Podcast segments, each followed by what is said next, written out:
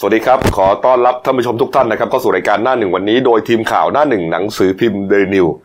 พบกับเราทุกวันจันทร์ถึงศุกร์10นาฬิกา30นาทีเป็นต้นไปนะครับ ทาง YouTube Channel Daily New Life ขีด GS ตามที่หน้าจอนะครับ เข้ามาแล้วกด Subscribe ติดตามกันหน่อยครับ วันนี้วันพุธกลางสัปดาห์ครับ พุธที่ 27 พฤศจิกายน 2562 พบกับผมอัจฉริยะโทนุสิทธิ์ผู้ดำเนินรายการ คุณณรงค์สัจจะปุริภูมิพิศานะครับหัวหน้าข่าวหน้าหนึ่ง และคุณเก่งไพรัตน์มิ่งขวัญผู้ช่วยหัวหน้าข่าวหน้าหนึ่งสายการเมือง มีท่านผู้ชมหลายท่านสอบถามมาพี่แซนหัวหน้าข่าวหน้าหนึ่งทำอะไรทำอะไรฮะทำหน้าที่อะไร ก็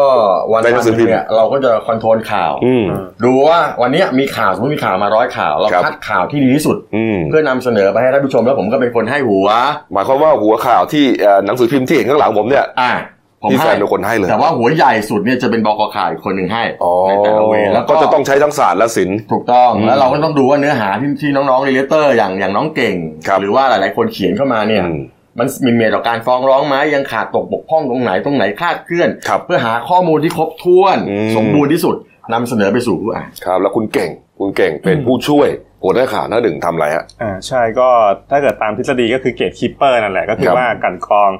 ระบบข่าวเนี่ยก็จะมีนักข่าวในภาคสนามเนี่ยอืมส่งข่าวเข้ามาครัจากบจากทุกสายนะครัครับบแล้วก็ส่งเข้ามาในกล่องบกเนี่ยอืมทางรีเลเตอร์เนี่ยก็จะมีหน้าหน้าที่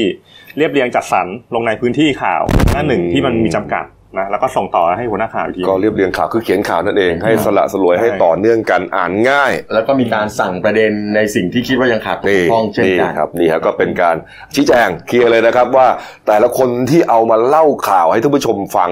จันทร์ถึงศุกร์เนี่ยคืออยู่กับ กองข่าวจริงๆนะอยู่กับกระดาษข่าวอยู่กับ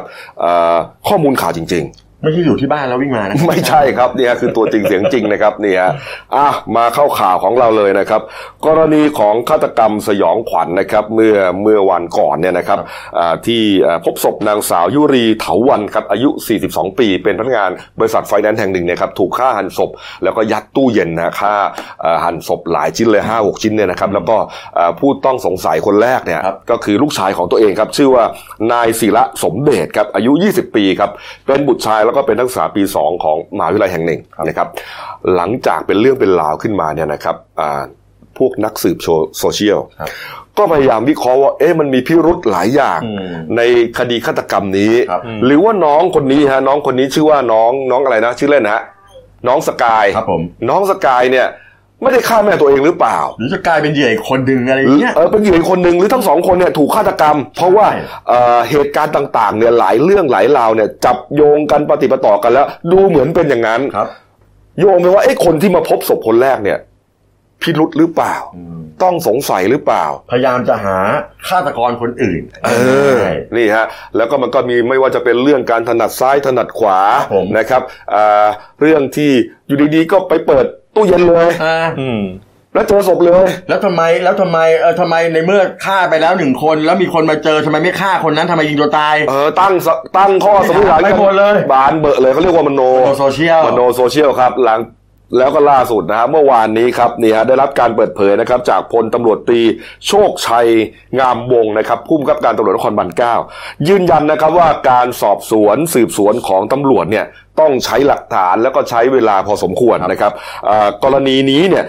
แม้ว่าจะ ในเบื้องต้นเนี่ยนะตอนตอนแรกเนี่ยอาจจะยังไม่ไม่แน่ใจนะครับว่าอ่าผู้ต้องสงสัยอืมที่สุดเนี่ยคือใครครับแต่หลังจากรวบรวมพยานหลักฐานแล้วเนี่ยยืนยันชัดเจนนะครับว่าอ่าผู้ที่ก่อเหตุฆาตกรรม นางสาวยุรีครับก็คือ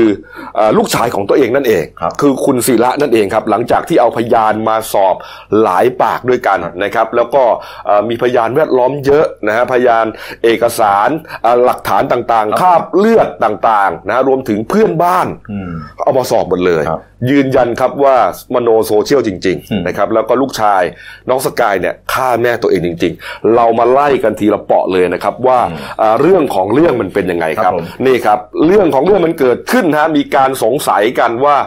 เอ่อคุณคุณยุรีเนี่ยผู้ตายเนี่ยหายจากการติดต่อไปตั้งแต่ช่วงสองทุ่มของวันอาทิตย์ครับผมนะฮะก็คือเพื่อนร่วมงานครับ ไม่ว่าจะเป็นอ่าคุณคุณอ่าวรนุช นะฮะวงชัยนะครับ อันนี้เป็นเพื่อนร่วมงานครับผมนะฮะรวมถึงอีกคนหนึ่งนะเป็นเป็น messenger อะเจ้าหน้าที่ที่ทำงานด้วยกันหรืออ่าเดียวคุณกับุญนชัยเนี่ยเขาพยายามติดต่อมาตั้งแต่สองทุ่มวันอาทิตย์แล้วว่าผมเออจะติดต่อถามเรื่องเอกสารไฟแนนซ์อืมอ่าไม่รับสายครับไม่รับสายโทรเป็นสิบรอบไม่รับสายมีรับครั้งหนึ่งอืม แต่ไม่พูดอะไรฮะอืมเสียงเงียบไป 20 วินาทีโอ้สงสัยมากอืมสงสัยมากครับ ก็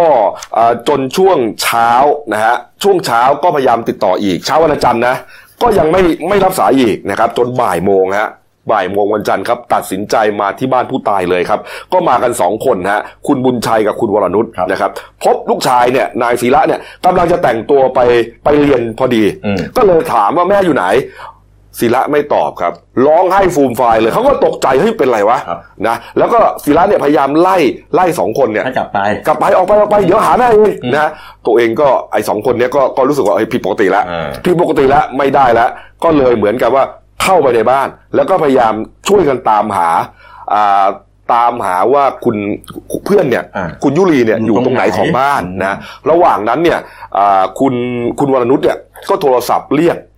พื่อนตำรวจอีกคนหนึ่งชื่อว่าดาบตำรวจโหน่งดาบโหน่งเนี่ยฮะอาดับโหนงเขารู้จักกันอ่ารู้จักกันเฮ้ยสงสัยมีพิรุษนะเออเฮ้ยตำรวจโหนงมาดูหน่อยเอดิอพี่โหนงมาดูหน่อยเออแล้วมาแป๊บเดียวมาเลยอืมเพราะอยู่ในหมู่บ้านนั่นแหละครับผมก็มากันสามคนนะระหว่างนั้นเองครับ ช่วงที่รอดาบโหน่งนะฮะเรามีคลิปด้วยใช่ไหมคลิปวงจรปิดจากบ้านนะก็อะค่อยๆเข้ามาแล้วกันนะครับอ่าระหว่างรอดาบโหน่งนะฮะก็หาหาไปด้วยครับผมหาคุณ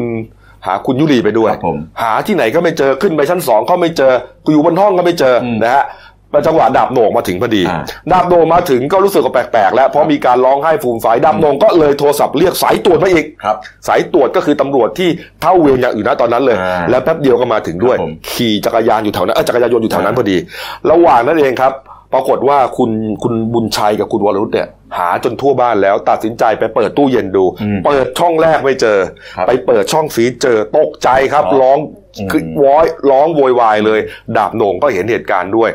ช่วงเวลานั้นเองครับอ่าน้องสกายลูกชายฮะไปเอาปืนแม่ ปืนแม่นี่มีป .4 เรียบร้อยนะครับนี่ฮะเอาปืนแม่ตัดสินใจยิงศีรษะตัวเองเลย ก็คือพอเหมือนจับได้แล้วก็หนีความผิดซะใช่ฮะโป้งเดียวจอดโป้งเดียวฮะเสียงปืนเสียงอ่าเสียงนั้นเนี่ยครับผมได้ยินกันทั้งหมด 3 คนฮะแล้วก็เห็นเหตุการณ์คือเหมือนกับอาจจะไม่เห็นกับตา แต่ว่าได้ยินเสียงแล้วได้ยินเสียงปืนแล้วก็รู้ว่าเหตุการณ์เป็นยังไงก็คืออาคุณบุญชัยคุณวรนุชแล้วก็ดาบโหนกอืมนี่ฮะอันนี้เขายืนยันได้ ยืนยันได้ชัดเจนนะว่าไล่เรียงเหตุการณ์ชัดเจนเลยนี่ครับนี่ฮะในส่วนของประเด็นอื่น ๆ ที่โซเชียลไปสงสัยกันครับผมนะครับ ไม่ว่าจะเป็นอ่าเรื่องของอาการถนัดซ้ายถนัดขวาอ่าก็มีการยืนยันนะครับว่าอ่าอ่าน้องสกายเนี่ยถนัดขวาถนัดขวามาก่อนครับผมอ่าถนัดขวามาก่อนแล้วก็อ่า เอาถนัดซ้ายก่อนขออภัยครับผมถนัดมือซ้ายก่อนอืมนะฮะตั้งแต่ช่วงเด็กๆ จนถึงสักอ่าปวชอะไรเนี่ยนะครับผมแล้วพอไปเรียนต่อมหาวิทยาลัยเนี่ย โต๊ะเก้าอี้เนี่ยมันมันมันไม่สัมพันธ์กับการเขียนมือซ้ายก็เลยก็เลยมาหัดมือขวาเขาก็เขียนได้อีกก็เขียนได้ก็สรุปก็คือว่าถนัดทั้งสองทั้งสองมืออดูอย่างในภาพนะฮะเราจะเห็นว่าเนี่ยอ่าในภาพ อันนี้เขาเพื่อนๆเขาก็เอามาล้อเอามาล้อกันในโซเชียลฮะลอกอย่างไวก็คืต้อองใช้ใช้มือขวานะฮะอ่านี่ฮะหลายภาพก็ใช้มือขวาทางการใช้มือขวาเขียนหนังสือมือขวา ก็แสดงว่ามือขวาเขาใช้งานได้ดีก็ใช้งานได้ครับนี่ครับนี่ฮะแล้วก็อ่ารวมถึงหลายอย่างนะครับ ไม่ว่าจะเป็นเรื่องของ เอ่อเหตุการณ์ในวันนั้นนะช่วงตั้งแต่สองทุ่มของวันอาทิตย์จนถึงเที่ยงวันของวันจันทร์เนี่ยฮะช่วงกลางดึกทั้งตลอดทั้งคืนเนี่ยอืมเพื่อนบ้านนะฮะได้ยินเสียงคล้ายๆปอกอืมตอกโป๊กโป๊กโป๊กนะฮะก็อ่าเคลียร์ว่าอ่า น้องสกายเนี่ยนะครับใช้ใช้ค้อนครับนะฮะการชำหั่นศพในการหั่นศพนะครับครับผมก็คือช่วงอันไหนตัดได้ก็ตัดใช้มีดกับใช้ค้อนอันไหนตัดได้เนี่ยตัดไป แต่ถ้าอันไหนที่มันแข็งมากกระดูกน่าจะบางส่วนมันแข็งเป็นกระดูกอะเนี่ยฮะเพื่อที่จะชำแหละออกเนี่ยครับผมเขาใช้ค้อนตอกค้อนตอกมีดนะฮะเหมือนกับสิวอะมันก็ให้มันแยกออกจากกัน ดังทั้งคืนโป้งป้างโป้งป้างนะแล้วก็เพื่อนบ้านได้ยินเสียงปั๊มน้ำทำงานตลอดเวลา ถ้าอนุมานได้คือการทำละการการทำหลักฐานในการล้างคราบล้างเลือดเลือดล้างอะไร มันล้างกันทั้งคืนนะเลือดแล้เนี่วยก็ล้างอาวุธมีดล้างอะไรเสร็จสับเออมันดังตลอดนะแล้วกลางคืนเนี่ยที่สามที่สี่นะดังเนี่ยได้ยินหมดฮะปั๊มน้ำเนี่ยแล้วโซเชียลบอกว่าทำไมมีดไม่มีเลือดล่ะอ้าวอ้าวเขาล้าง แต่ว่าตำรวจก็บอกว่าไม่เป็นไรมีดเนี่ยก็ส่งไปพิสูจน์ในห้องแลบอยู่อืมว่าหาคราบเลือดเพราะบางทีล้างก็อาจจะล้างได้ไม่หมดแล้วบอกว่าเขาเขาทะเลาะกันเพื่อนสองคนไม่ใช่เลยเขาเป็นเพื่อนร่วมงานปกติไม่มีการทะเลาะอะไรกันเลยนะครับเนี่ยฮะแล้วก็ที่บอกว่ามาถึงเปิดประตูตู้เย็นเลยเราก็เล่าไปแล้วไงเออเขาไม่ได้เปิดเลยเขาหาจนทั่วแล้ว คือวันแรกเนี่ยนะ วันแรกเหตุการณ์มันอาจจะยังไม่ละเอียดแต่พออมสอบปากคำอย่างละเอียดก็ยังเป็นที่คุณขบเล่าอะครับมีตัวละครในเรื่องอยู่สามคนอืมแล้วรวมน้องสกายหนึ่งคนเป็นสี่อืมคนอืมแล้วทั้งหมดก็ยืนยันแล้วว่าน้องสกายเนี่ยน่ายิงตัวตายเพราะได้ยินเสียงปืนนี่ฮะแล้วที่ยืนยันชัดอีกอันหนึ่งก็คือว่ารอยนิ้วมืออมนะครับที่พบบนศพเนี่ยไม่มีของคนอื่นฮะครับ เป็นของลูกชายคนเดียวเลย จริงๆเนี่ยมันตรวจไม่ยากคราบเขม่าวดินปืนก็ก็มีก็ต้องเจอแค่นั้นน่ะเพียงแต่ว่าเขาต้องรอหลักฐานอาจจะหลายวันหน่อย แล้วก็เป็นหลักฐานวิทยาศาสตร์ที่ชัดเจนที่สุดนะครับก็คือว่าวงจรปิดนะฮะของเพื่อนข้างบ้านเนี่ยตั้งแต่สองทุ่มของวันอาทิตย์จนถึงก่อนเกิดเหตุเนี่ยไม่มีใครเข้าออกบ้านนี้เลยครับ ไม่มีบุคคลที่สามเลย มีแค่สองคนครับผมแม่ลูก เพราะนั้นยืนยันชัดเจนนะครับ แล้วก็เฮ้ยมันมีคนร่วมด้วยหรือเปล่าตำรวจบอกว่า ไม่ไม่จำเป็น เพราะว่าโดยโดยรูปการโดยโดยรูปการของคดีเนี่ยเด็กอายุ 20เนี่ยแข็งแรงครับแข็งแรงสามารถอ่าเรียกว่าทำเหตุอย่างนี้ได้ก็แล้วกันอะเพราะคุณแม่ตัวเล็กนะฮะเอาจริงๆนะเรื่องนี้ผมผมไม่ได้สนใจที่มโนโซเชียลเขาจะลากไปทางไหนหรอกนะครับครับเพราะว่าตำรวจเขาก็ต้องอ้างผมสนใจสาเหตุของการก่อเหตุมากกว่านี่ไงสาเหตุเนี่ยก็อันนี้ก็ต้องรอสอบสวนเนี่ยเพราะคนที่ ที่มีประเด็นกันอยู่เนี่ยเสียชีวิตไปแล้วทั้งคู่ใช่นะฮะเราก็ไม่รู้จะสอบใครอ่าก็ต้องอาศัยญาติๆนี่แหละว่าเขาเกิดเหตุอะไรขึ้น ไม่แต่ประเด็นคืออย่างที่คุณหมอก็บอกว่าน้องเนี่ยที่บอกว่าให้ยาโรคซึมเศร้ามาทานก็มี แต่ว่าจริงๆหมอก็ยังไม่ได้ระบุประเภทของชนิดที่น้องเขาเอาว่าจะมีอาการทางจิตเวชด้านไหนนะถูกต้องครับนี่ฮะคุณหมอครับนายแพทย์ธรณินกองสุขครับผู้อำนวยการสถาบันจิตเวชศาสตร์ สมเด็จเจ้าพระยานะครับ ก็ยืนยันนะครับว่าน้องสกายเนี่ยอ่ามาพบคุณหมอนะครับที่โรงพยาบาลเนี่ยอ่า สองครั้ง ครั้งแรกมากับแม่นะครับนี่ฮะอ่าตอนครั้งแรกมาตรวจเนี่ยยังไม่ได้ระบุว่าเป็นโรคจิตเวชประเภทใด เพียงแต่มาประเมินคร่าวๆเท่านั้น ครับครั้งต่อไปถึงจะมีการตรวจละเอียดนะฮะก็ปรากฏว่าอ่าครั้งที่สองเนี่ยเข้าไปคนเดียวนะฮะแล้วก็เหมือนกับว่าอ่ายังตรวจไม่พบ แต่ก็ก็มีการจ่ายยาปกตินี่แหละนะฮะมีการจ่ายยาโรคซึมเศร้าแต่เขาบอกว่าไอ้โรคจิตเวชเนี่ย หรือโรคซึมเศร้าเนี่ยบางทีเนี่ยมันไม่ได้เป็นแค่โรคเดียว อาจจะเป็นหลายโรคประกอบอาจจะมีหลายอาการประกอบกัน เราก็เลยไม่รู้ เพราะว่ามีคนตั้งข้อสงสัยว่า โอ้ยไอ้โรคซึมเศร้าเนี่ย ส่วนใหญ่ทำร้ายตัวเองใช่ส่วนใหญ่จะฆ่าตัวตายหรือทำร้ายตัวเองอยู่กับตัวเองครับคิดอยู่คนเดียวแล้วก็ไปฆ่าตัวตายไปกระโดดน้ำไปแล้วก็ตามทำไมฆ่าคนอื่น มันคือหมอบอกไงอาจจะมีเรื่องอื่น รวมด้วยนี่ฮะแล้วก็อีกเรื่องหนึ่งที่เขาบอกว่าเอ้ยแม่ลูกคู่นี้เขารักกันอืมไม่ทะเลาะกันหรอกนี่ฮะเขาบอกว่าครูคุณมีคุณครูที่สอนสอนพิเศษ บอกว่าไม่จริงอืมเห็นกับตาเลยว่าลูกแม่ลูกคู่นี้เนี่ย ทะเลาะกันถึงขั้นสติแตกฮะลูกชายจะลากเหล็กมาตีแม่เลยโอ้นี่ฮะก็คือจริง ๆ เรื่องพวกนี้เขาไม่เปิดเผยหรอกแต่พอมันมีคดีขึ้นมาเนี่ยเขาจะเป็นต้องให้ข้อมูลใช่นะใช่เพื่อยืนยันความถูกต้องทั้งหมดนะครับนี่ฮะก็เรียกว่าปิดคดีก็แล้วกัน เอาเป็นว่าสลายสายมโนไปครับนะนะฮะมโนโซเชียลก็เอาละครับ ก็นี่เราก็ถอดเลยนะว่าเคลียร์ทุกปมอืมพิรุษเลย นะครับครับผมนะครับเอาละฮะมาดูเรื่องการบ้านการเมืองหน่อยนะครับ ประเด็นที่ยังเป็นที่น่าสนใจอยู่นะครับก็คือเรื่องของการอ่าเลือกประธานคณะกรรมาธิการวิสามันเพื่อศึกษาแนวทางการแก้ไขรัฐธรรมนูญนะครับเนี่ยเมื่อวานนี้ครับก็มีการประชุมครมนะครับที่ทำเนียบรัฐบาลนะพลเอกประวิตยวงษ์สุวรรณรองนายกรัฐมนตรีเป็นประธานแทนท่านนายกนะครับยังประชุมอยู่ที่เกาหลีเนี่ยนะครับครับผมก็อ่ามีเอ่อบิ๊กป้อมเนี่ยมีการพูดถึงนะครับการเลือก เลือกประธานนะฮะเกี่ยวกับกรรมาธิการชุดนี้ครับคุณเก่งฮะอืมก็จริงๆต้องอธิบายก่อนว่า วันเนี้ยมันมีการประชุมสภาผู้แทนราษฎรวันนี้นะมัจะมีวาระที่สำคัญสองวาระเนี่ยจะเข้า อืมวาระแรกเนี่ยก็คือว่าการตั้งกรรมธิการวิสามันศึกษาผลกระทบจากคำสั่งมาตรา 44 อันนั้นน่าจะเข้าประมาณช่วงบ่ายสามฮะแล้วก็อีกวาระหนึ่งน่าจะถ้าทัน วันนี้ช่วงค่ำๆเนี่ยก็จะเป็นการตั้งกรรมธิการวิสามันเออศึกษาแนวทางการแก้รัฐธรรมนูญครับซึ่ง วันเนี้ยจริงๆเนี่ยการเมืองเนี่ยโฟกัสมันจะอยู่ที่สองคณะนี้ว่าท้ายสุดเนี่ยมันจะสามารถอืมฝ่าด่านอรหันต์ครับไปตั้งได้หรือเปล่าอืมแต่ว่าถ้าเกิดถามถึงคณะกรรมธิกรรมธิการชุดแรกเนี่ยศึกษาผลกระทบมาตรา44เนี่ยมันมีแนวโน้มว่ามันมันมันจะแท้งไงอืมอืมมันจะเป็นหมันเพราะว่ามันต้องใช้ใช้เสียงในในสภาในการตั้ง แล้วครับพอดีว่าเสียงข้างมากเนี่ยมันมีรากเหง้ามาจากคอสชไงอืม เพราะฉะนั้นในในเมื่อมันมีรากเหง้ามาจากคอสชแล้วเขาเขาจะตั้งเพื่อมาศึกษาผลผลผลกระทบในเขาสิ่จะงมาที่แก้ในสิ่งที่เขาทำนะไงล่ะใช่ดิเอออันนี้ก็ต้องรอรอรุ้นในคณะแรก แล้วส่วนครับคณะที่สองเนี่ยก็คือว่าที่มันเป็นยังวนกันอยู่เนี่ยก็คือว่าการตั้งกรรมธิการศึกษาแนวทางแก้แก้รัฐธรรมนูญเนี่ยก็อืมตอนเนี้ยมันมันมันอยู่อยู่ในขั้นตอนของสัดส่วนแต่ละฝ่ายว่าจะเสนอใครไปบ้าง ตั้งกรรมาธิการอืมนะใช่ซึ่งซึ่งคณะกรรมการชุดนี้มันมีทั้งหมดอ่า49 คนครับมันจะเป็นสัดส่วนคลม12 คนอืม สัดส่วนสสฝ่ายรัฐบาลเนี่ย18แล้วก็สัดส่วนฝ่ายค้านเนี่ย19ครับฝ่ายค้านเยอะกว่าใช่เขาควรจะให้เยอะกว่าเพราะฝ่ายค้านเองก็เป็นก็เป็นคนตัวเสนอยื่นร่างนี้ใช่ แต่แต่ว่าเมื่อวานเนี่ยทางทางที่ประชุมคลมก็ได้ชื่อมาแล้วละหกคนครับชัดเจนกันเรียบร้อยอืมจะมีตัวแทนอดีตกรรมกรรมอ่ากรรมธิการร่างร่างรัฐธรรมนูญครับสองคนครัก็บจะมีอาจารย์ประกรณ์นินประพันธ์ครับแล้วก็คุณอุดมรัตน์อมฤตครับ แต่ว่าแต่แต่ว่าอันนี้ก็มันก็แปลกๆนะเหมือนเหมือนว่าตั้งคนล่างขึ้นมาเพื่อศึกษาว่าจะแก้ในสิ่งที่เขาล่างที่สิ่งที่คุณคือคุณกบคือตั้งคุณกบซึ่งเป็นคนล่างเนี่ยมาศึกษาว่าคุณกบอยากจะแก้อะไรไหมก็แสดงว่าเอาเตรียมเอาไอ้สองเอาท่านทั้งสองท่านนี้ไปไปไปค้านว่ายังจะแก้ไม่ได้อะผมว่ามันไม่น่าจะเปลี่ยนนะ อะไรประมาณนี้อ่าแหแล้วละแล้วก็มีที่เหลือมีตัวแทนของอ่าเลขาพระปกเกล้าครับ ตัวแทนของกกตนี้ให้ท่านรองรองเลขาเนี่ยมาแทน แต่ว่าแต่เดิมเนี่ยจะจะมีชื่อของพันตำรวจพันอ่าท่านท่านจรุงวิทย์วิทย์ภูมิมาอืมา แต่ว่าท่านจรุงวิทย์เนี่ยถอนตัวครับไม่มา แล้วก็ที่เหลือเนี่ยก็จะมีคุณไพบุญนิติตะวันจากพลังประชารัฐ แล้วก็มีตัวแทนภาคสตรีนักธุรกิจมาครับ ประเด็นคือที่ผ่านมาเนี่ยทางพลังประชารัฐเขาเขาพยายามจะโยนหินถามทาง อืมชื่อคุณไพบุญอืมจะเอามาเป็นประธานกรรมธิการวิสามันแก้รัฐธรรมนูญไม่รอดหรอกไม่แคล้วมาแน่ ไม่เอาจริงนะคุณใบบุญแต่ก็ก็โอเคนะ แต่ปัญหาคือผมว่าก็ยังไม่เก่งกล้าสามารถอะไรสักขนาดนั้นหรือเปล่า เออนะ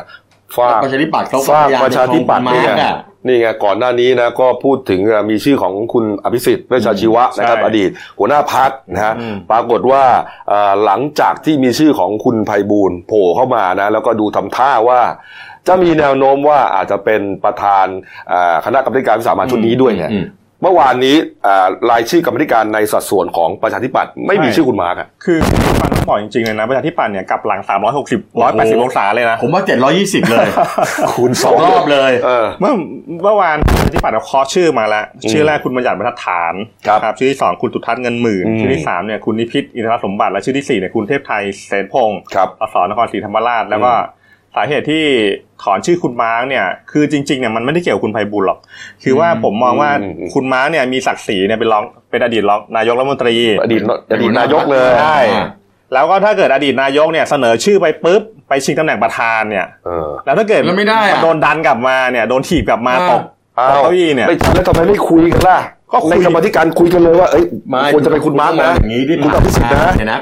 เนี่ยนะไทยเนี่ยเขางัดข้อกับพลังประชารัฐอยู่ตลอดเวลาแล้ว่าวเฮ้ยต้องคุณมาร์คคุณมาร์คคุณเนี่ยไม่ควรจะส่งคนมาชิงใช่เสร็จแล้วเมื่อวานลุงป้อมก็เลยโมโหตบปากบอกเฮ้ยผมก็จริงใจจะแก้นะอืมแล้วแล้วแล้วฝ่ายประชาธิปัตย์หลายคนก็บอกเออเดี๋ยวไปเดี๋ยวไปเตือนกรุงเทพไทยให้ แล้วอยู่เมื่อวานนี้ฝันดีฝ่อไงไม่รู้ไม่ส่งคุณมาร์คซะงั้นเหอะมือนถอดใจซะงั้นอะเออผมว่าครับผมว่าส่วนหนึ่งเนี่ยไม่ต้องการให้มันเกิดความขัดแย้งในในอืมฝ้ากของรัฐบาลในการแก้ปัญหารัฐธรรมนูญอืมเพราะอะไรรู้ป่ะเพ ราะมันแก้ไม่ได้ไงเพราะจริงๆเขาเพราะเพราะเพราะมันแก้ไม่ได้เขาไม่ได้มันแก้ไม่ได้เออแล้วก็เป็นรัฐบาลด้วยกันด้วยไม่ได้หรอกเออเออคือคือคือกรณีเมื่อวานของประชาธิปัตย์เนี่ยจะเห็นได้ชัดเลยจะเป็นสไตล์ของของพรรคเขาแน่นอนถ้าเกิดเลยเขาไม่ sure อ่าเขาเขาไม่ส่งเขา save ไว้ก่อนใช่อืม save ไว้ก่อนอืมอืมตั้งแต่การการตั้งคอรมอการตำแหน่งรัฐมนตรีจนถึงคุณมาร์กเนี่ยสไตล์นี้หมด ภาพภาพลักษณ์ของพรรคเนี่ยสำคัญกว่า เรื่องของประชาชน เรื่องของประเทศชาติ ก็อย่างนั้นหรือเปล่าเขาเขาคงประเมินแล้วแหละว่าท้ายสุดคุณคุณมาร์กเนี่ย เป็นประธานไม่ได้แน่ อาจจะเก็บอืมเตรียมรักษาภาพเนี่ย ไว้ทำงานอื่นหรือเปล่าไม่ในอนาคไม่ตเนี่ยคุณไปจุดชื่อคุณม้าขึ้นมาทำไมก็ตั้งนาทีอันเนี้ยบอกตรงกลายเป็นเพลงที่ปัดเสียเสียนะ เสียเข้าไปอีกนะเออเสนอเสนอพอทางนู้นเขาเหวี่ยงกลับมา กลายเป็นว่ายอมถอยก็ได้ยอมถอยก็ได้ยอมเออแล้วไงถอดใจไม่เอาก็ได้ ภาษาข่าวงอฟออะไรประมาณเนี้ยนี่ฮะก็ไม่แน่เดี๋ยวจดจดไว้ก่อนจดจดบัญชีไว้ก่อน แล้วแล้วเดี๋ยวอืมครั้งหน้าเดี๋ยวรอดูมีโอกาส ถ้าคุณไม่ให้คุณม้าไปแก้มนูนแล้ว แล้วคุณจะให้คุณม้าเป็นไงเออวันนี้ใช่ไหมวันนี้เขาจะจะเลือกกันที่ในในสภาใช่ช่วไหงมค่ำนะ ถ้าเกิดทันนะครับหรือว่าถ้าเกิดว่าไอ้ไอ้การตั้งกรรมธิการศึกษามาตรา24เนี่ยอืมมันมีการอภิปรายเยอะเนี่ยเผลอๆก็หลุดอ๋อลากลากไปอีกก็พรุ่งต่นี้อได้ไม่ทันในวันนี้อ้าวนะฮะมาอีกประเด็นหนึ่งนะครับ เมื่อวานนี้ครับเอ่อคุณไตรสุรีไตรสรณกุลนะครับรองโฆษกประจำสำนักนายกรัฐมนตรีฮะแถลงผลการประชุมคอรมอนะครับว่าอ่ามีมติอันหนึ่งที่น่าสนใจนะครับผมคอรมอเห็นชอบครับแต่งตั้งข้าราชการการเมืองครับตามที่สำนักเลขาธิการนายกรัฐมนตรีเสนอครับก็คืออ่าแต่งตั้งพลตำรวจเอกศรีวรารังสีพามนกุลครับอดีตรองพบตรที่ครับเพิ่งอืมเกษียณอายุราชการเมื่อครับผมตุลาที่ผ่านมานี่เองเนี่ยนะฮะล่าสุดเองฮะเป็นที่ปรึกษานายกรัฐมนตรีครับนี่ฮะตั้งแต่วันที่ 26 พฤศจิกายนเป็นต้นไปอืมนี่ครับนี่ฮะพี่สีของเราก็เป็นอ่าคุณซื้อนายกแล้วก็ถือถือว่าการแต่งตั้งครั้งนี้น่าน่าสนใจนะว่านายกเนี่ยจะดึงบิ๊กปูเนี่ยเข้ามาทำงานอะไร แต่ว่าเบื้องต้นเนี่ยเห็นเขาว่าจะมาดูเรื่องอ่า ปราบปรามผู้มีอิทธิพลอืมดูเรื่องการค้ามนุษย์แล้วก็จับตากลุ่มการเมืองที่เคลื่อนไหวต่างมาเพราะฉะนั้นก็พวกแกทำด้านนี้มาตลอดเท่านั้นก็ถือว่าอ่าเขาเรียกว่าถูกฝาถูกตัวนะเออใช้คนตรงกับงานน่ะเออและอย่างแกก็แม่นเรื่องกฎหมายนะพี่ใช่สีเราเนี่ยใช่ใช่ฮะอืมนะฮะแล้วก็หลายหลายคดีต่างๆ เนี่ยเอ่อคุณศรีวราลงไปเนี่ยก็ สำลิดผลนะคืบหน้าก็ถูกต้องเห็ถูนกผลต้องแล้วนะนะฮะๆแต่นะฮะแต่แต่ว่าอีกส่วนหนึ่งมันอาจจะเป็นภาพสะท้อนนะว่าหลังจากนี้มันอาจจะมีการประเมินว่ามันอาจจะมีการเคลื่อนไหวของกลุ่มต่างๆ เยอะขึ้นอืมก็เลยต้องอ่าตั้งบิ๊กปูเนี่ยเข้ามาช่วยบิ๊กตู่เพราะว่าครับก่อนก่อนหน้านี้ทางคลมเขาก็อนุมัติให้ลัมโบอีสานอะคุณสุพรอัฐาวงศ์อะครับเข้ามาเกี่ยวกับเรื่องการเจรจากับม็อบอืม รับอ้าวเหรอหนังสือร้องร้องเรียนใช่ใช่ที่เหรอใช่ประเด็นนั้นเหรอที่ที่เขาเข้าเข้ามาแล้วเริ่มเยอะก็คงจะบริษัทเขาก็มาช่วยอะไรเงี้ยนี่ฮะอ้าวนะครับครับนายกตอนนี้ยังอยู่ที่เกาหลีนะใช่ครับเออนะเราก็จะไม่พูดถึงกันแล้วกันนะเดี๋ยวกลับมาวันนี้อะไรอะกลับมาวันนี้ตคุณอนไม่เขาอยู่ไทยเราถึงจะพูดเหรอหกโมงครึ่งหกโมงครึ่งใช่ไหมใช่เมื่อวานเขาไปถ่ายรูปจับมือไขว้กันบนเวทีประชุมอาเซียนสุดยอดอาเซียนกับทางเกาหลีไงอ่าอืมเออโอเคก็โอเคนายกอยู่นั่นเดี๋ยวกลับกลับเป็นพฤหัสมั้ง กลับเป็นพฤหัสต้องเก่งกลับพฤหัสเอาเอาวันนี้หกโมงครึ่งอะวันนี้วันนี้ครับนี่ฮะนี่อะดูสักนิดหนึ่งวันก่อนก็ไปอ่าถกกันแล้วก็เรียกว่าตกลงกันแล้วเรื่องเรื่องเกี่ยวกับการช่วยเหลือมาตรการการช่วยเหลือแรงงานต่างอ่าแรงงานผิดกฎหมายผีน้อยผีน้อยนะครับว่าจะช่วยเหลือกันยังไงเนี่ยนะฮะก็มีหลายมาตรการ นะครับนี่ฮะอะไปก็ได้ประโยชน์จากไทยแหมไม่ใช่ต้องเข้าไปคุยกันเฉยเอ้ามาอีกเรื่องหนึ่งนะครับมาอีกเรื่องหนึ่งนะฮะอันนี้น่าสนใจมากนะครับ เมื่อวานนี้ครับที่ประชุมครมนะครับนะฮะมีมตินะครับสำคัญนะฮะถูกเปิดเผยจากคุณอุตตมะสาวนายนนะครับรัฐมนตรีว่าการกระทรวงการคลังนะครับ บอกว่าที่ประชุมครมเห็นชอบมาตรการกระตุ้นเศรษฐกิจในช่วงปลายปี 62 3 มาตรการด้วยกันนะครับ เพื่อช่วยประคับประคองเศรษฐกิจไทยในปีนี้ฮะให้ขยายตัวได้ตามเป้าหมาย แล้วก็ขยายตัวต่อเนื่องไปจนถึงปีหน้านะครับทั้งมาตรการดูแลฐานลากด้วยการจัดเงินลงไปในอ่าไปให้กองทุนหมู่บ้านและชุมชนเมืองครับ มีการพักหนี้สมาชิกกองทุนหมู่บ้านนะครับ มีมาตรการช่วยเหลือค่าเก็บเกี่ยวและค่าปลูกข้าวของชาวนาครับ รวมถึงมาตรการลดภาระการซื้อที่อยู่อาศัยนะครับ คาดว่าการดำเนินการมาตรการดังกล่าวทั้งหมดนะฮะจะใช้งบประมาณแล้วก็วงเงินสินเชื่อ ซึ่งจะมีเงินเข้าสู่ระบบเศรษฐกิจรวมแล้วประมาณ 1.44 แสนล้านบาทฮะก้อนโตมากครับ สิ้นปีนี้ฮะเขาว่ากระตุ้นฮะกันต่อต่อเนื่องเลยนะต่อเนื่องเลยต่อเนื่องเลยนะเอ่อเท่าไหร่หนึ่งแสนสี่หมื่นสี่พันล้านบาท ถูกต้องครับนี่ฮะอะเดี๋ยวเราไปอ่าคุยกับผู้สื่อข่าวของเรานะครับ จะมาช่วยแจกแจงเลยว่าสามมาตรการหลักฮะกระตุ้นเศรษฐกิจปลายปีนี้เนี่ยมีอะไรบ้างนะครับ นักข่าวของเรานะครับ คุณวศวัตรโอทวีครับเป็นผู้สื่อข่าวเศรษฐกิจของหนังสือพิมพ์เดนิวและดีนิวไลน์นะครับสวัสดีครับ คุณวศวัตรครับ สวัสดีครับ สวัสดีครับทั้งสามท่านครับครับสามมาตรการ กระตุ้นเศรษฐกิจครับ มีอะไรบ้างครับ ครับก็เรียกว่าเป็นเรื่องใหญ่ที่สุดของเศรษฐกิจนะครับ ที่เสนอเข้าคอรมอในรอบหลายเดือนที่ผ่านมานะครับอืมสามมาตรการกระตุ้นเศรษฐกิจที่จะฉีดเงินเข้าระบบเศรษฐกิจในช่วงปลายปีนี้ต่อเนื่องจนถึงปลายปีหน้าเป็นแสนล้านบาทนะครับ มาตรการแรกเลยนะครับ เป็นมาตรการที่เกี่ยวข้องกับการยกระดับเศรษฐกิจฐานรากนะครับครับก็จะมีการอ่าจัดโครงการนะครับ เป็นโครงการย่อยสามโครงการในชุดแรกนะครับ ให้กองให้เงินกองทุนหมู่บ้านนะครับ ในกองทุนที่ได้รับการประเมินว่าเป็นกองทุนที่มีศักยภาพที่ดีจำนวนเจ็ดหมื่นกว่าแห่งนะครับ ให้ไปเลยนะครับสองแสนบาทต่อหนึ่งกองทุนนะครับครับเป็นวงเงินรวมประมาณหนึ่งหมื่นกว่าหนึ่งหมื่นสี่พันล้านบาทหนึ่งนะครับหนึ่งกองทุนไอ้เงินก้คืออนหนึ่งนี้หมู่บ้านใช่ไหมครับใช่ครับใช่ครับ ทางโอเครัฐบาลจะจัดเงินลงไปให้กับทางกองทุนหมู่บ้านครับหมู่บ้านละสองแสนบาทนะครับอืมเงินก้อนนี้จะเอาไปทำในเรื่องของการลงทุนโครงสร้างพื้นฐานขนาดเล็กในชุมชนนะครับ ก็แล้วแต่ในชุมชนจะไปประชาคมกันนะครับ ว่าอยากจะทำอะไรในชุมชนจะสร้างอ่าแอร์จะสร้างแหล่งน้ำจะสร้างลานตากจะสร้างโรงสีอะไรก็ แล้วแต่ทางชุมชนนะครับ ในครับวงเงินที่ใช้สองแสนล้านนะครับอืมสองสองแสนบาทนะครับขออภัยนะครับครับ ในส่วนที่สองนะครับสำหรับกองทุนหมู่บ้านใดนะครับ ที่อยากจะกู้เงินไปใช้จ่ายนะครับ ในเรื่องของการเสริมสภาพคล่องก็ดีนะครับ ในเรื่องของการนำไปใช้เป็นเงินทุนหมุนเวียนก็ดีนะครับ ทางธนาคาร เพื่อการเกษตรและสหกรณ์การเกษตรหรือว่าทกสเนี่ยจัดจัดวงเงินสินเชื่อให้นะครับ โดยตั้งกรอบไว้อยู่ที่ห้าหมื่นล้านบาทนะครับ ให้กองทุนเนี่ยไปกู้ดอกเบี้ยต่ำที่สุดเลยครับ 0.01เปอร์เซ็นต์ต่อปีนะครับครับเป็นระยะเวลา3ปีนะครับ แล้วก็สุดท้ายนะครับ ในชุดแรกก็คืออาสมาชิกที่เป็นสมาชิกกองทุนหมู่บ้านนะครับ จะได้รับการพักหนี้เป็นเวลาหนึ่งปีนะครับ ต้องเน้นนะครับว่าเป็นสมาชิกนะฮะครับพักหนี้หนึ่งปีไปเลยนะครับ เป็นหนี้เงินต้นนะครับ เพื่อให้สมาชิกเนี่ย สามารถที่จะอ่ามีลดภาระในเรื่องของการ จะต้องไปผ่อนหนี้ของกองทุนเนี่ยนะครับครับได้มีเงินไปใช้จ่ายในการประกอบอาชีพเสริมรายได้นะครับอืมส่วนมาตรการที่สองนะครับ เป็นเรื่องของการช่วยเหลือกลุ่มเกษตรกรโดยเฉพาะกลุ่มชาวนานะครับครับเอ่อทางรัฐบาลเองก็จะมีมาตรการเข้ามาช่วยในสองเรื่องก็คือเรื่องของการช่วยเหลือค่าเก็บเกี่ยวแล้วก็ค่าปรับปรุงคุณภาพข้าวนะครับอืมตรงนี้ก็จะได้ในเอ่อเรื่องของเงินช่วยเหลือไร่ละ500บาทนะครับครับครัวเรือนละไม่เกิน20ไร่ ก็เป็นเงินที่เอ่อครัวเรือนจะได้รับไปก็ประมาณ1,000บาทหนึ่งหมื่นบาทต่อครัวเรือนนะครับ แล้วก็อีกส่วนหนึ่งก็คือเป็นการขยายมาตรการเดิมที่เคยอ่าเห็นชอบไว้แล้วก็คือการช่วยเหลือในเรื่องของค่าปลูกข้าวนะครับ ก็จะขยายระยะมาตรการไปจนถึงวันที่ 30 เมษายนปีหน้านะคครัรับบส่วนมาตรการสุดท้ายก็เป็นถือว่าเป็นมาตรการใหม่เลยนะครับเพิ่งจะได้มีการนำเสนอก็คือ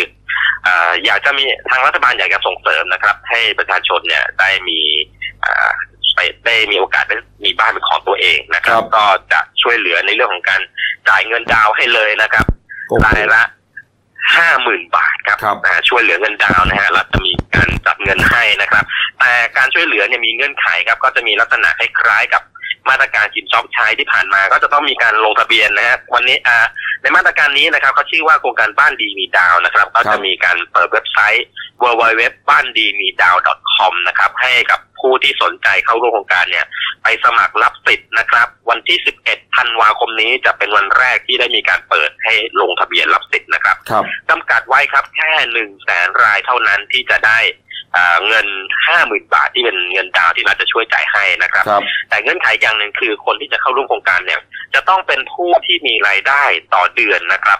ไม่ถึงหนึ่งแสนบาทถึงจะได้เข้าร่วมโครงการนี้นะครับ ซึ่งโครงการก็กำหนดระยะเวลาไว้คร่าวๆก็คือวันที่ 27 พฤศจิกายน ไปครับจนถึงวันที่ 31 มีนาคมนะครับอืมนะครับอืมก็เรียกว่าสามมาตรการนี่อ่าหนักๆทั้งนั้นคือมันนะครัเป็นมันเป็นมาตรการกระตุ้นเศรษฐกิจในระยะสั้นนะถูกไหมฮะครับ ใช่ครับก็จะมีทั้งระยะสั้นและระยะกลางนะครับครับซึ่งระยะระยะสั้นเองเนี่ยทางกระทรวงกลางเองก็มองว่า น่าจะมีเงินก้อนแรกที่จะฉีดเข้าระบบเนี่ยประมาณ8 0,000ล้านบาทนะครับอืมแปดหมื่นล้านบาทเนี่ยก็น่าจะมาจากสาม โครงการหลักๆก็คือเรื่องของการพักหนี้ให้กับสมาชิกกองทุน ก็จะมีเงินเข้าในระบบประมาณ50,000ล้านนะคครัรับบส่วนที่สองก็คือเรื่องของชาวนานะครับ ทั้งเรื่องของค่าเก็บเกี่ยว แล้วก็ค่าเพาะปลูกนะครับ ในส่วนนี้ก็จะมีเงินเข้าไปในระบบอีกประมาณ20,000ถึง30,000ล้านบาทครับครับ คุณวศวัตรครับเอ่อมาตรการที่สองเนี่ยครับเอ่อรัฐบาลช่วยแต่เฉพาะชาวนาที่ปลูกข้าวใช่ไหมครับครับเอ่อผลิตเอ่อผลผลิตเกี่ยวกับเกษตรกรอย่างอื่นเนะฮะไม่ได้ช่วยใช่ไหมครับปาล์มยางพาราพวกนี้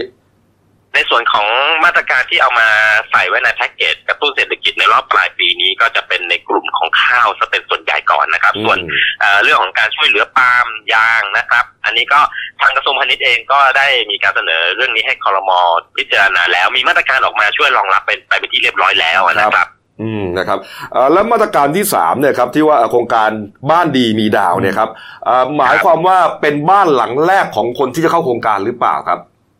อ่าก็จะครอบคลุมทั้งหมดนะครับ แต่ส่วนใหญ่ก็จะเน้นในเรื่องของบ้านหลังแรกนะครับ อืม เป็นคนที่อ่ายังไม่ได้คนที่ซื้อบ้านไปแล้วก็ก็ดีนะครับ ที่ยังไม่ได้มีการโอนนะครับ อืม ก็จะ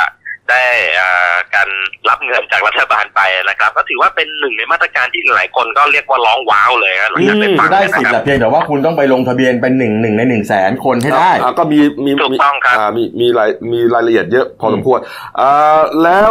มันจะเป็นจะแต่มีเขาเขากำหนดไหมครับ ว่าเป็นบ้านที่ต้องปลูกเอง หรือว่าเป็นบ้านซื้อเลยเป็นบ้านจัดสรรสำเร็จรูปเลย ครับอ่าในรายละเอียดเนี่ยทางกระทรวงการคลังยังไม่ได้แถลงแต่เมื่อวานก็ได้มีการสักถามกับเบื้องต้นนะครับครับส่วนใหญ่ก็น่าจะครอบคลุมในเรื่องของบ้านหลังอ่าที่เป็นบ้านใหม่อะนะครับ อาจจะเป็นอ่าบ้านที่เราที่เราซื้อเองอ่า ที่เป็นบ้านจัดสรรนะครับนั้นส่วนใหญ่ว่าจะเป็นอ่าในลักษณะนั้นส่วนใหญ่นะส่วนในบ้านที่ปลูกเองเนี่ยในรายละเอียดคงต้องรอกระทรวงการคลังแถลงอีกทีหนึ่งนะครับเพราะว่าเมื่อวานเนี่ยจะผ่านเป็นกรอบที่เป็นกรอบคร่าวๆก่อนส่วนรายละเอียดเนี่ยน่าจะมีการลงลึกกันอีกทีหนึ่งนะครับเอ่าแล้วครับโอเคชัดเจนมากครับครับขอบคุณมากครับ คุณวศวัตรครับ ครับ สวัสดีครัขบอบคุณครับครับ สวัสดีครับ ผมจะสรุปคร่าวๆให้ฟังเพราะว่าข่าวนี้ผมสนใจมากเมื่อวานอืมก็คือรัฐบาลเนี่ยจะอัดฉีดเงินเข้าระบบเนี่ยหนึ่งอืมหนึ่งจุดสี่สี่แสนล้านบาทเนี่ยครับเพื่ออะไรเพื่อกระตุ้นเศรษฐกิจช่วงปลายปีทั้งในในระยะสั้นระยะกลางที่บอกอืม ชาวนาได้อะไรครับชาวนาก็ได้คนละหมื่นบาท จากการที่ไปอุดหนุนไม่เกิน 25 ไร่เนี่ยครับหมื่นหมื่นบาทหนึ่งบาทได้แน่ๆละอืมแล้วคนมีคนอยากมีบ้านอะเขาไม่เขาไม่ให้คนคนที่แบบไปเอ่อปลูกบ้านหรอกคนกบครับเพราะนั้นเขามีมาตรการอื่น อันนี้เขาให้สำหรับคนที่จะไปดาวน์คอนโดเออไปดาวน์บ้านครับและส่วนใหญ่น่าจะเป็นบ้านหลังแรก เพราะอะไร เพราะว่าตอนนี้อสังหาริมทรัพย์ในระบบเนี่ยนะอืมมันเหลือกองอยู่เยอะเออเออมันเหลือกองอยู่เยอะแล้วพอแล้วพวกพวกนี้เข้าเงินจากไหนอะ เขาก็ไปกู้หนี้ยืมสินจากพวกสถาบันการเงินเข้ามาในการก่อสร้างอืมคราวนี้พอจีนมีปัญหาก็ทิ้งดาวทิ้งอะไรกันไป มันก็เหลือไงครับถ้าเหลือมันก็กระทบกันเป็นลูกคลื่นอืมมันจะเป็นประเด็นนี้แหละแล้วส่วนใหญ่แล้วก็ไอ้ส่วนอีกอันหนึงที่สำคัญก็คือเขามองว่าเศรษฐกิจรากหญ้าเนี่ยการเติมเงินเข้ากองทุนหมู่บ้านโดยตรงเนี่ยมันทำให้ชาวบ้านได้จับจ่ายช้อยสอยกันครับเพราะจริงๆวันนี้ถามว่าชาวบ้านเขามีกำลังซื้อไหมไม่มีหรอกอืมคุณต้องเติมเงินให้เขาอืมอันนี้ก็โอเคดีแต่แต่มันมีคำถามตามมาจากจากนักวิชาการหลายคนว่าครับ แล้วเอาเงินจากไหนอืม ก็คงมีมีเงินอะเหรอเออที่แรกบอกไม่มีไงแสดงว่ามันแสดงว่าต้องการปั๊มเศรษฐกิจเพราะเศรษฐกิจมันไม่โตไงใช่นี่จะไปลดเป้าเศรษฐกิจโอ้โหมาตรการสามนี่ให้เลยนะ มีบ้านหลังแรก ให้เงินดาวน์เลยห้าหมื่นจริงๆจริงๆอาจจะถือว่ามันต้องเป็นเรื่องจำเป็นนะ เพราะว่ามันเป็นเรื่อง oversupply ไงครับใช่ถ้าเกิดว่ามันขายไม่ออกเนี่ยท้ายสุดมันจะเป็นฟองฟองสบู่ไงอืมแล้วมันจะล้มกันหมดแล้วอย่างที่คุณกบบอกอะไอ้ปลาเหมือนไอ้ปลาเหมือนยางเขาอุ้มไปแล้วครับครับอันนี่ก็เลยมาอุ้มข้าวอืมเอ้านะครับเอาละฮะเอา ไปอีกเรื่องหนึ่งครับโอ้โหนี่ใช้เวลาเยอะมากนะ เรื่องเบรกนี้นะครับอ๋อนี่ครับนี่เดี๋ยวมาสั้นๆได้อะคุณปรินาใช่ไหมกรณีของอารุกป่านะครับครับ หลังจากที่อ่าทาง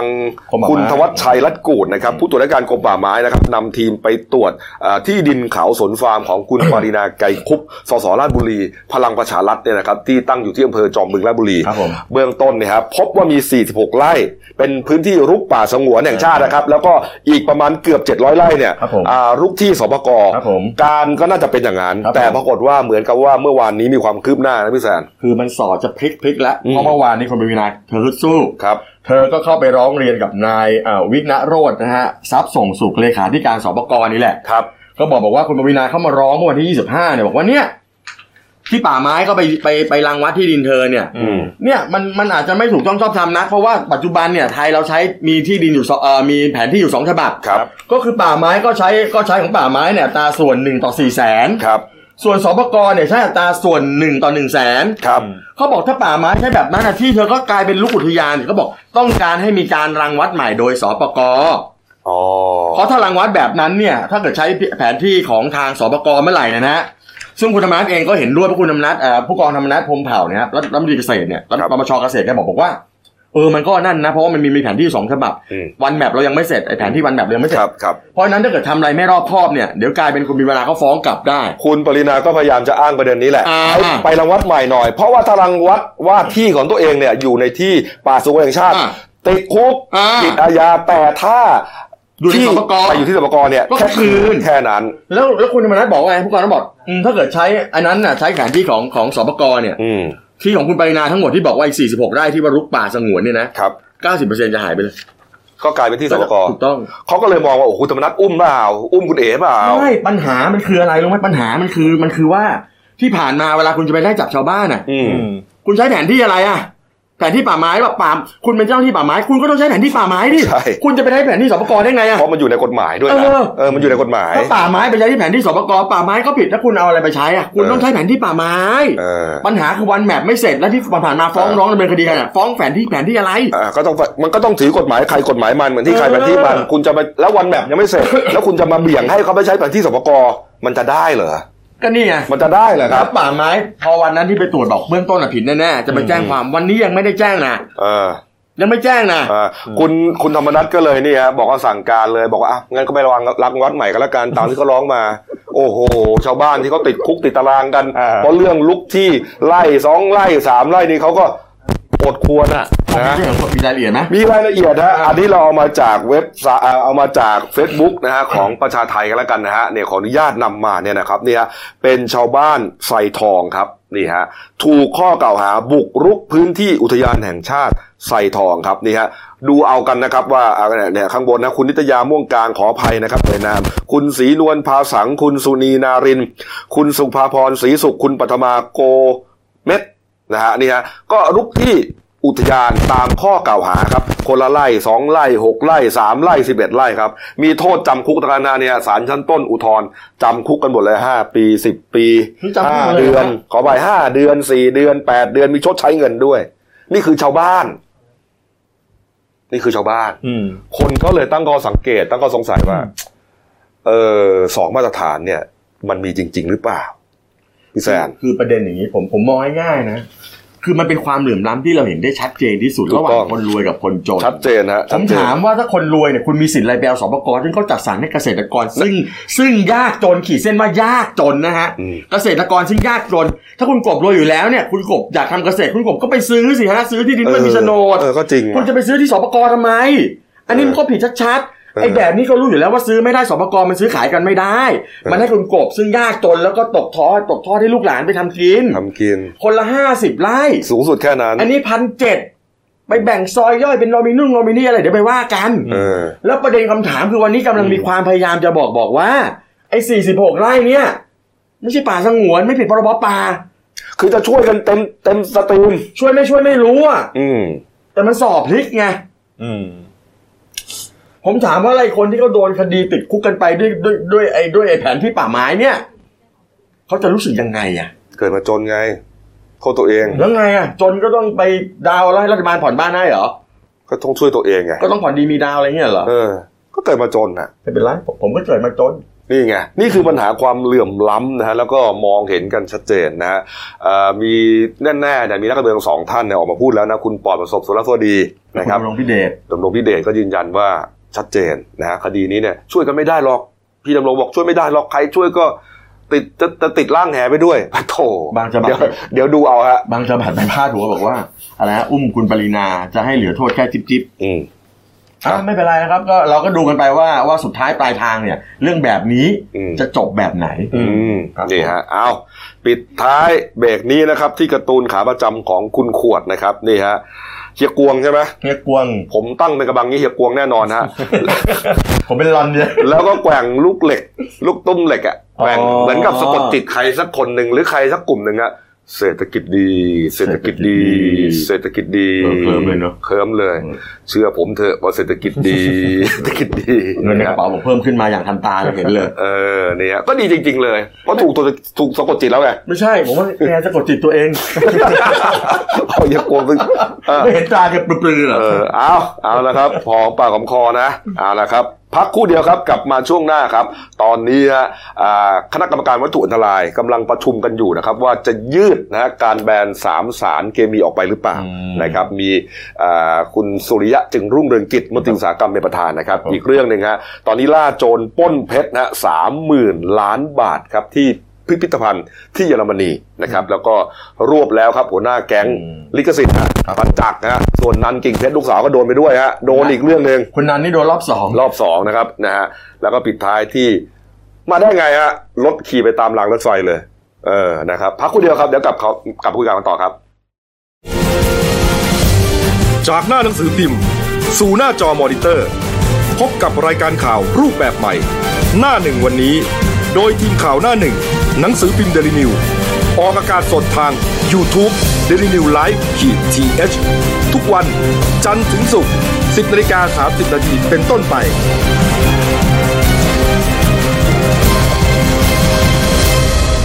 แล้วคุณจะได้รู้จักข่าวที่ลึกยิ่งขึ้น จากหน้าหนังสือพิมพ์ สู่หน้าจอมอนิเตอร์ พบกับรายการข่าวรูปแบบใหม่ หน้าหนึ่งวันนี้ โดยทีมข่าวหน้าหนึ่ง หนังสือพิมพ์เดลิวิวออกอากาศสดทาง y o u t u เด d ิวิวไลฟ์ขีดทีเทุกวันจันทร์ถึงศุกร์10นาฬิกา30นาทีเป็นต้นไป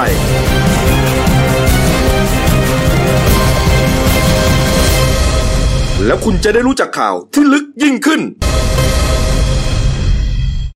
ท่านผู้ชมครับเมื่อสักครู่ที่อะขออภัยฮะนั่นนักบอล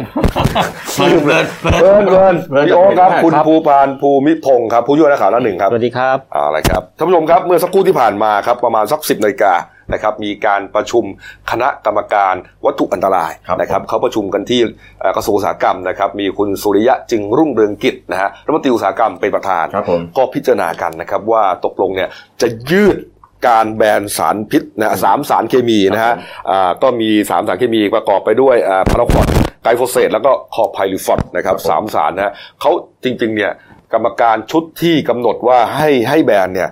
หนึ่งธันวาคม หนึ่งธันวาคมเนี้ยที่จะถึงเนี่ยต้องจบแล้ว ต้องจบแล้วต้องอ่าต้องเก็บคืนมาให้หมด แต่ว่ามีการร้องเรียนของเกษตรกรหลายกลุ่มอาจจะทั่วประเทศเลยว่า โอ้โหมันยังจำเป็นต้องใช้อยังยู่ไม่มีตัวอื่นเลยจะมายกเลิกแล้วหาตัวอื่น แล้วมีผลการรับรองที่แท้จริงไหมว่าทั้งสามสารเนี่ยมันก่อก่อก่อโรคก่ออะไรที่เขาบอกเนี่ย แล้ววันนี้อะกลุ่มอ่าเกษตรกรเนี่ยกลุ่มม็อบเนี่ยนะเขาก็ไปชุมนุมกันที่หน้ากระทรวงเกษตรเลยนะอันนี้เขาเรียกม็อบชุดดำอ่าม็อบม็อบม็อบต้านการแบนน่ะม็อบต้านการแบนครับอืมเนี่ยเดี๋ยวเราไปฟังบรรยากาศสดๆนะครับที่กระทรวงอุตสาหกรรมครับกับผู้สื่อข่าวของเรานะครับ คุณจิตรวดีเพ่งมากนะครับเป็นผู้สื่อข่าวสื่อพิมพ์เดลินิวส์และเดลินิวส์นะครับสวัสดีครับ คุณจิตรวดีครับสวัสดีค่ะ พิธีกรทั้งสามท่านค่ะครับตอนนี้ค่ะสำหรับคค่ะรับผมเหตุการณ์ที่กระทรวงอุตสาหกรรมเป็นไงครับ ก็วันนี้นะคะสำหรับบรรยากาศการประชุมคณะกรรมการวัตถุอันตรายนะคะ ซึ่งก็เป็นครั้งแรกนะคะที่ตามพรบฉบับใหม่คือพรบวัตถุอันตรายพุทธศักราช2562 ซึ่งมีนายสุริยะจึงรุ่งเรืองกิจนะคะรัฐมนตรีว่าการกระทรวงอุตสาหกรรม เป็นประธานครั้งแรกเลยค่ะสำหรับบรรยากาศทั่วไปนะคะ ก็มีกลุ่มผู้คัดค้านนะคะ การแบนสามสารเนี้ยค่ะครับได้เข้ามาประชุม ได้เข้ามาชุมนุมตั้งแต่ช่วงเช้าอืมซึ่งวันเนี้ยมีจำนวนไม่ค่อยเยอะมากไม่เหมือนกับเมื่อวานเมื่อวานมาประมาณ3ามถึงสี่ร้อยคนค่ะครับแต่วันนี้นะคะก็มาประมาณเอ่อไม่น่าจะถึงหนึ่งร้อยคนนะคะเพื่อที่จะมารอฟังผลการประชุมค่ะ ซึ่งการประชุมเนี่ยก็ประชุมเริ่มตั้งแต่สิบโมงเช้าค่ะ ครับ อืมค่ะนะครับก็ค่ะก็วั นนี้นะคะ ทางเมื่อวานได้มีการสัมภาษณ์คุณสุริยาจึงลูกเรืองกิจแล้วนะคะ ทางรัฐมนตรีที่จะมาเป็นประธานวันเนี้ยท่านก็ได้ระบุชัดเลยค่ะ ว่าวันนี้จะต้องได้คำตอบแล้ว ว่าสรุปว่าผลการประชุมจะออกมาเป็นยังไงครับก็มีเบื้องต้นนะคะมีสามแนวทางอืมแนวทางแรกก็คือการยืนมติเดิมของวันที่ 22 ตุลาคมที่ผ่านมาที่มีการประชุมคณะกรรมการวัตถุอันตราย ซึ่งให้มีการแบนสามสาร ก็และก็ยืนวันเดิมเนี่ยนะคะ ก็คือวันที่หนึ่งธันวาคมพุทธศักราช 2562ครับส่วนอีกแนวทางหนึ่งที่จะพิจารณาก็คือ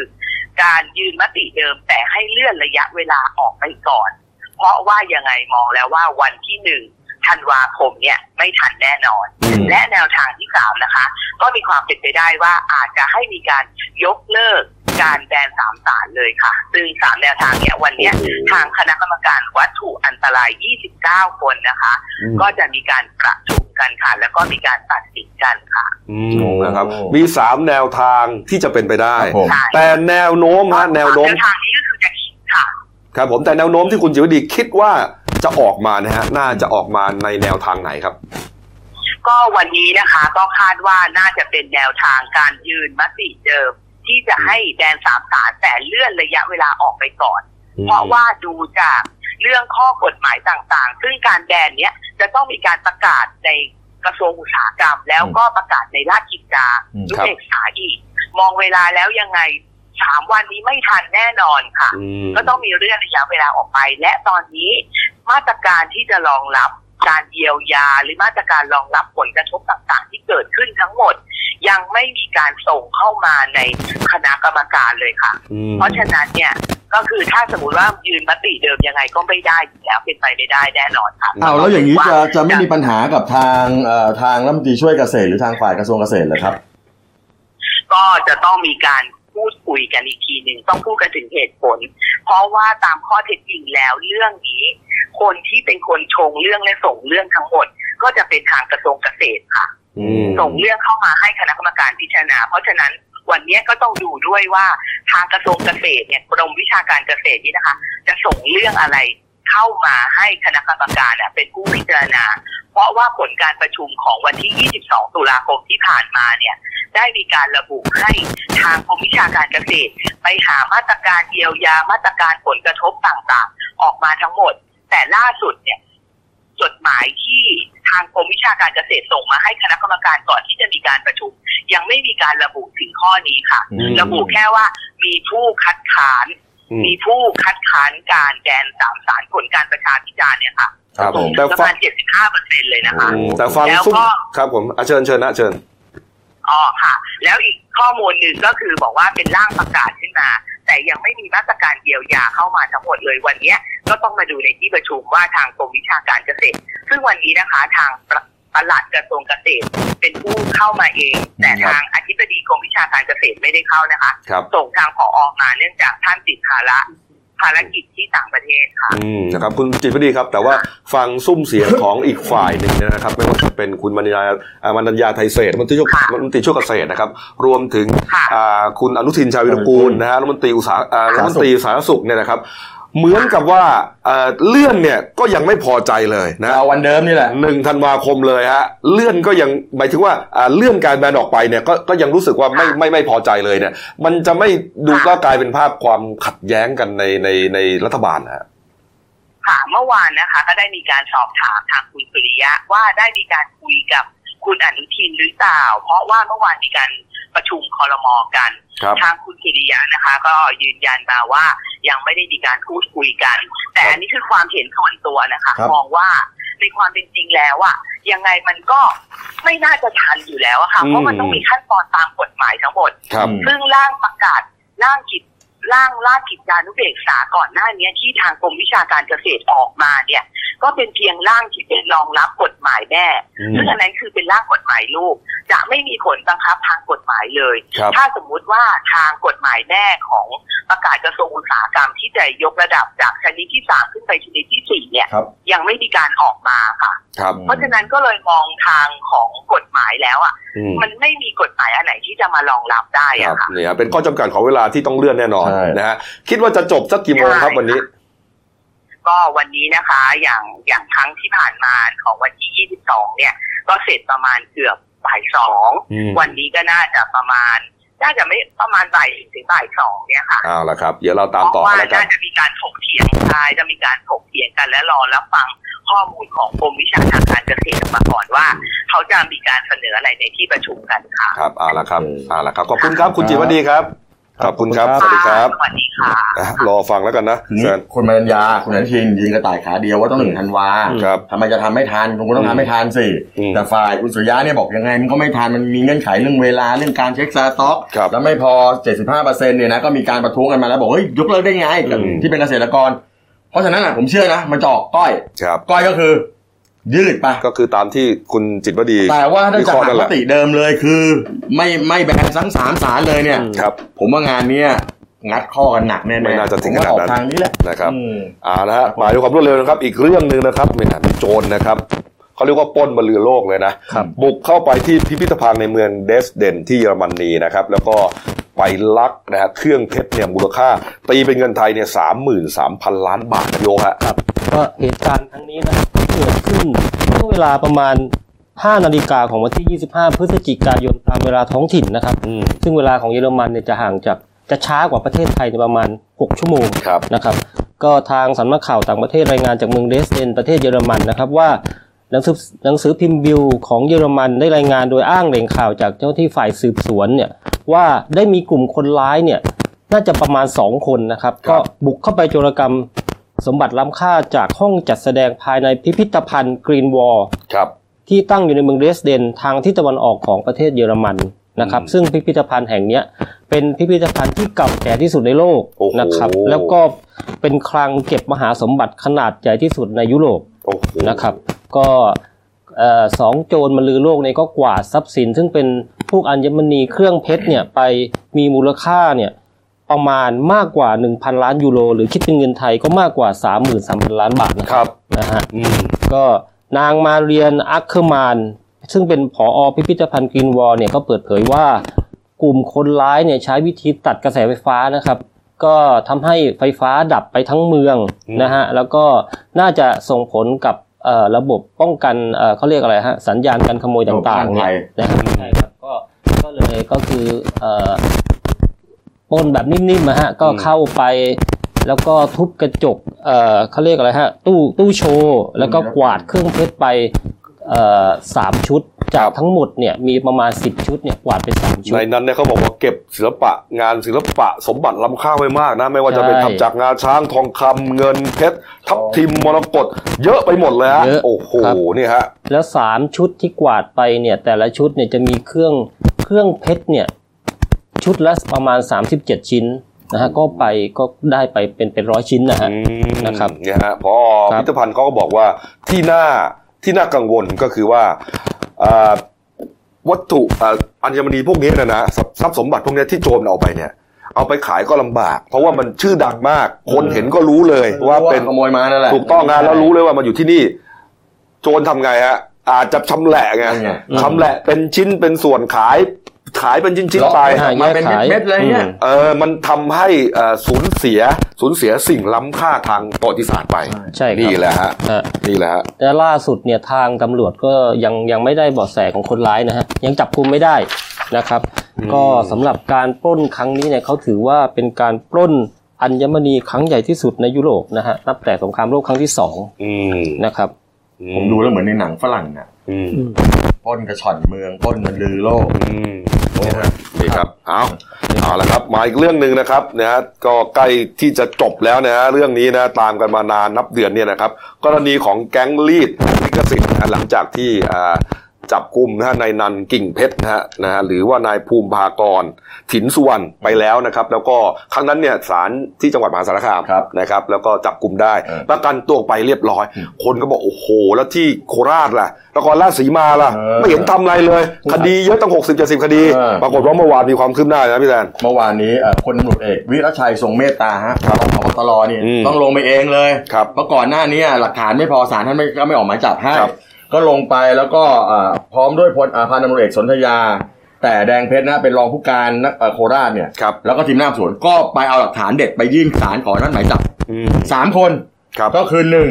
นายประจักษ์โพธิผลนะฮะอันนี้เขาบอกเป็นตัวการใหญ่อ๋อสองก็คือคุณในนานกลิ่นเพชรนี่แหละครับครับอันนี้อันนี้คนที่สองแล้วคนที่สามนี่เป็นลูกสาวของคุณนางกลิ่นเพชร คือนางสาววนิสาเนี่ยฮะครับนามสกุลเดียวกันก็เนี่ยสามคนปรากฏว่าศาลท่านก็อนุมัติออกหมายจับทั้งสามคนเลยครับ ในสี่ข้อหาหลักๆก็คือ ปลอมแปลงเอกสารอืมใช้เอกสารปลอม แจ้งความเท็จและกันโชคทรัพย์ครับ ก็หลักฐานเด็ดเนี่ยนะอ่าท่านวิรชัยบอกว่าหลักฐานเด็ดที่ว่านี้ก็คือว่าท่านเนี่ยก็ไปไล่หรือไปตรวจสอบปรากฏว่า คุณประจักษ์เนี่ยนะมีการไปปลอมลายเซ็น ลายเซ็นของพวกอ่าผู้บริหารของบริษัทเอ่อผมขออนุญาตนิดนึงครับที่เป็นเจ้าของลิขสิทธิ์โดยตรงเนี่ยเจ้าของลิขสิทธิ์โดยตรงเนี่ยไปปลอมลายเซ็นตั้งหลายต่อหลายครั้งก็คือมีฉบับเก่าอยู่ก็ไปปลอมทับปลอมทับเพราะจริงๆการออกเนี่ยเขาจะมีกำหนดเลยนะอาจจะแค่หนึ่งเดือนออกอ่าใช่ต่อครั้งน่ะคุณใช้ได้หนึ่งเดือน ทีนี้ประจักษ์นี่ซัดเลย ไปปลอมมาเลยไปปลอมเรียบร้อยไปปลอมตั้งห้าสิบกว่าคดีอะ เขาบอกห้าสิบห้าคดีในการไปจับกลุ่มเนี่ยใช้เอกสารปลอมอืมีมีเอกสารจริงแค่สามสิบสามสิบนี่ห้าไงคดี นี่ไง พอเสร็จพอตรวจสอบเสร็จแล้วเขาก็ไปถามเอ่อเอ่อพวกตัวแทนบริษัทเขาบอกไม่ใช่ไม่ใช่ลายมือผมไม่ใช่ลายมือผมไม่ใช่ลายเซ็นผมอ้าวนำมาสู่การออกหมายจับครับก็ไปจับคุณประจักษ์เนี่ยได้ที่ลานจอดรถห้างโลตัสนะฮะในอำเภอหนองเรือจังหวัดขอนแก่นอืมแล้วก็ไปจับคุณนางกลิ่นเพชรกับลูกสาวที่บ้านญาติในอำเภอเฉลิมเกียรติ โคราชทีนี้เราก็สงสัยเอ๊ะลูกสาวคุณนันนี่เข้ามาเกี่ยวข้องตอนไหน เพราะว่าเออไม่เคยมีชื่อมาก่อนเลยตั้งแต่เสนอข่าวมา เขาบอกว่าลูกสาวคุณนันเนี่ยเป็นคนติดต่อล่อซื้อทาง Facebook อืมแต่ต้องบอกก่อนว่าคดีเนี่ยที่ออกหมายจับจริงๆมันมีตั้งประมาณ 60-70 คดีนะครับแต่คดีที่ออกหมายจับนี่คือคดีของน้องวัย15 ที่ทำการ์ตูนการ์ตูนอย่างคุณกบอืมอืมอันนี้เป็นคดีเขาเรียกคดีคดีเริ่มแรกของโคราชครับอันนี้เรียบร้อยที่เรานั่งถามว่าทำไมมันยังเรียบร้อย เรียบร้อยไปแล้วสามคนครับ แต่ทั้งหมดก็ยังให้การภาคเศษอืมนะอันนี้ก็เรียบร้อยไปแล้วอืมแล้วเดี๋ยวต้องไปดูว่าอีก6 70คดีที่ว่าเนี่ย จะมีการออกหมายจับเพิ่มหรือเปล่าครับนี่ฮะเอานะครับนี่ฮะเรียกว่าเขาก็ทำงานนะตำรวจคือนะตำรวจก็ทำแต่ว่าบางทีพยานหลักฐานมันก็ต้องแน่นหนาด้วย ถูกต้องครับอืมเอามาปิดท้ายให้ข่าววันนี้ครับที่คลิปแปลกๆครับเอ่อมาจาก Facebook นะฮะมาจาก Facebook นะครับนี่ฮะอ่าเป็นคลิปที่เผยแพร่มาจาก Facebook นะครับ เหตุการณ์เมื่อคืนวันเสาร์ที่ผ่านมา ต่อเนื่องเช้าวันอาทิตย์ครับเวลาประมาณสักใกล้ๆตีหนึ่งฮะนี่ฮะนี่ครับจะเห็นไหมฮะอันนี้ Facebook ชมอ่านี่ฮะได้เห็นไหมครับนั่นไม่ใช่รถไฟนะฮะนี่นี่คือเราเห็นเป็นรางรถไฟอ๋อไม่ใช่ใช่ไหมรถไฟเหรอฮะฮะอันนี้เป็นภาพมาจาก Facebook ชมชิมช็อปไทยเท่นะอืมที่เห็นเป็นรถ f o r t u n e r ครับ โตโยต้า f o r t u n e r รถยนต์ นี่ฮะอันนี้เป็นจุดตัดใช่ไหมถนนอ่าอ่าถนนกับรางรถไฟครัอะบรถรถนี่เขาก็ข้ามปกติอ่าอ่ารถข้ามปกตินะฮะปรากฏว่าไอ้นี่โผล่มาทางรางรถไฟฮะนี่ฮะนี่ฮะแล้วมันวิ่งตามรางรถไฟเออก็จะไปไหนอะเขาก็คงจะไปอีกที่หนึ่งอะเขาใช้ทางรถไฟในการไปสู่จุดหมายปลายทางหรือเปล่า ถูกต้องไงใช้ทางลัดไงเออเพราะรถไฟมันเป็นทางลัดนะมันไม่ได้อะเออนี่นี่เอามีกล้องจับหลายมุมเลยฮะนี่ฮะ ไม่เอานี่ครับคู่กับรถไฟมาเลยเมื่อกี้เนี่ยนี่อันนี้อีกมุมหนึ่งนะฮะเขาบอกว่ารถไฟอ่ารถรถอ่าโตโยต้าฟอร์จูเนอร์ Fortuner คันนี้นะครับ ออกมาจากบริเวณหอสัญญาณกรุงเทพก็คือหัวลำโพงเออมุ่งหน้าผ่านยมราชไป นี่ฮะ